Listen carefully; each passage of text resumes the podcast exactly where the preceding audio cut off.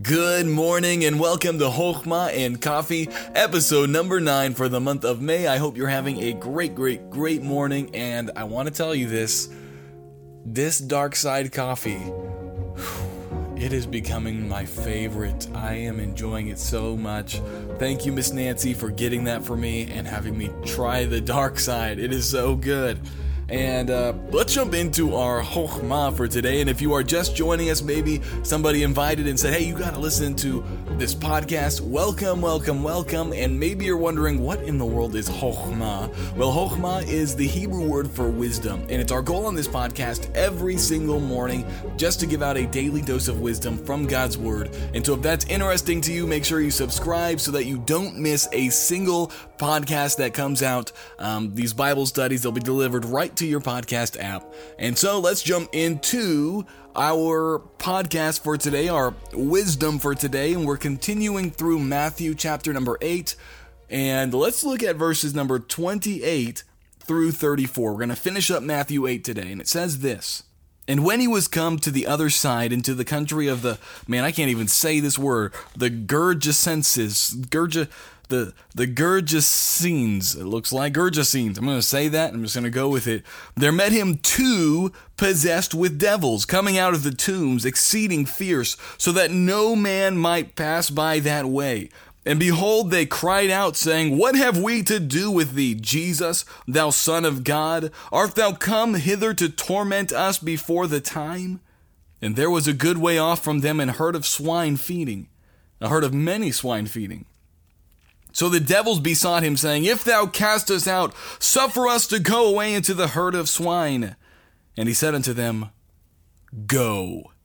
And when they were come out, they went into the herd of swine, and behold, the whole herd of swine ran violently down a steep place into the sea, and perished in the waters.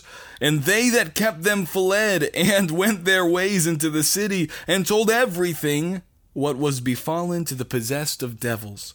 And behold, the whole city came out to meet Jesus.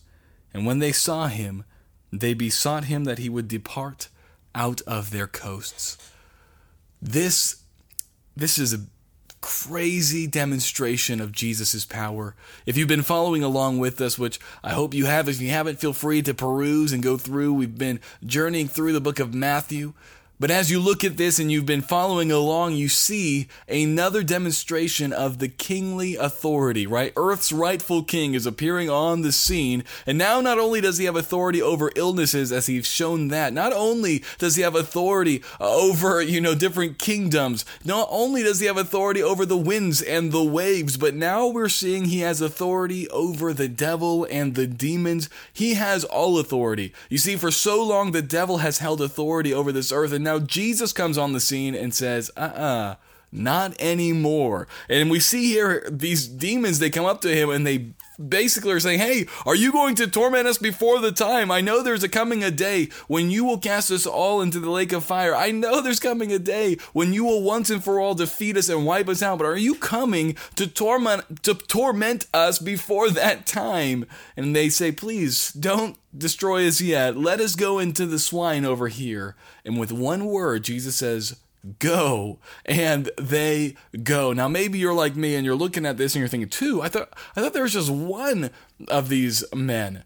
Well it looks like one of these men was probably more more standoutish i can't think of the word more prominent there it is in the mind of, of of mark as he was recording this and he focused on that one whereas matthew shows that there were two. Now does that mean that there's a contradiction in the Bible. I want to hit this very quickly.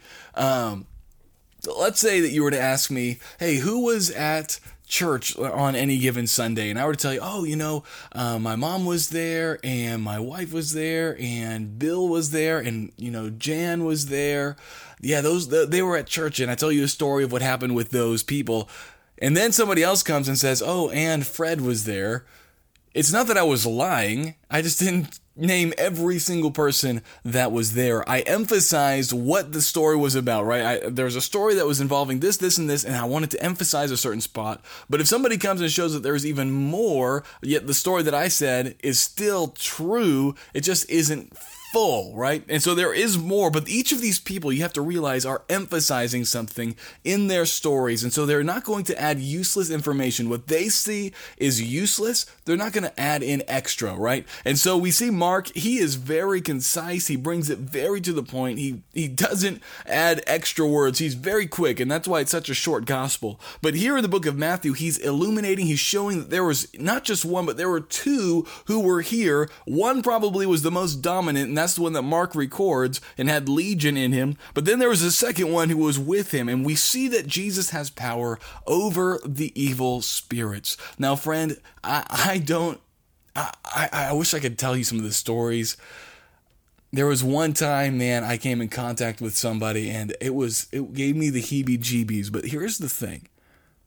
We know that God has all authority over evil spirits. And one common question that I get is Is it possible for a Christian to be possessed by demons? And I say no, according to God's word. And the reason why is this What fellowship hath light with darkness, right? And what concord hath God with Belial, right? What, what, what, what unity do they have? And you say, What does that have to do with the question? Here it is.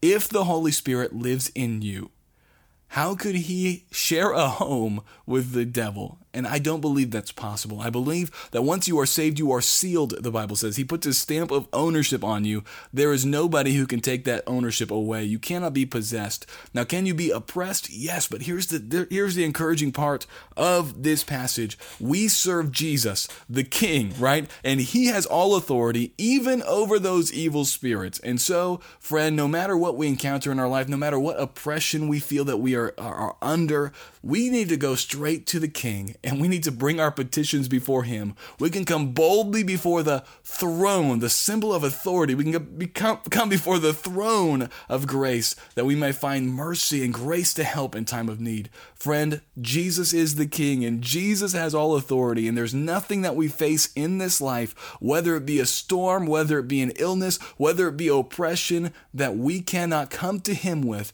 and He has the power and He has the authority to help us out. Don't fear, don't fret. We serve the King. Well, I hope this was a blessing to you. If it was, feel free to leave an honest review on the Apple Podcast app, as that does help others find this who might be blessed by it, who might be looking for something.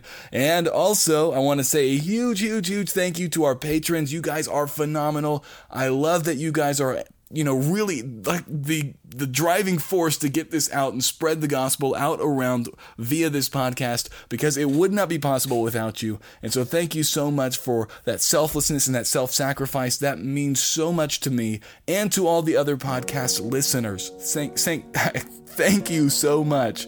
Also want to say a huge thank you to those of you who are regular listeners and sharers and I will talk to you guys tomorrow.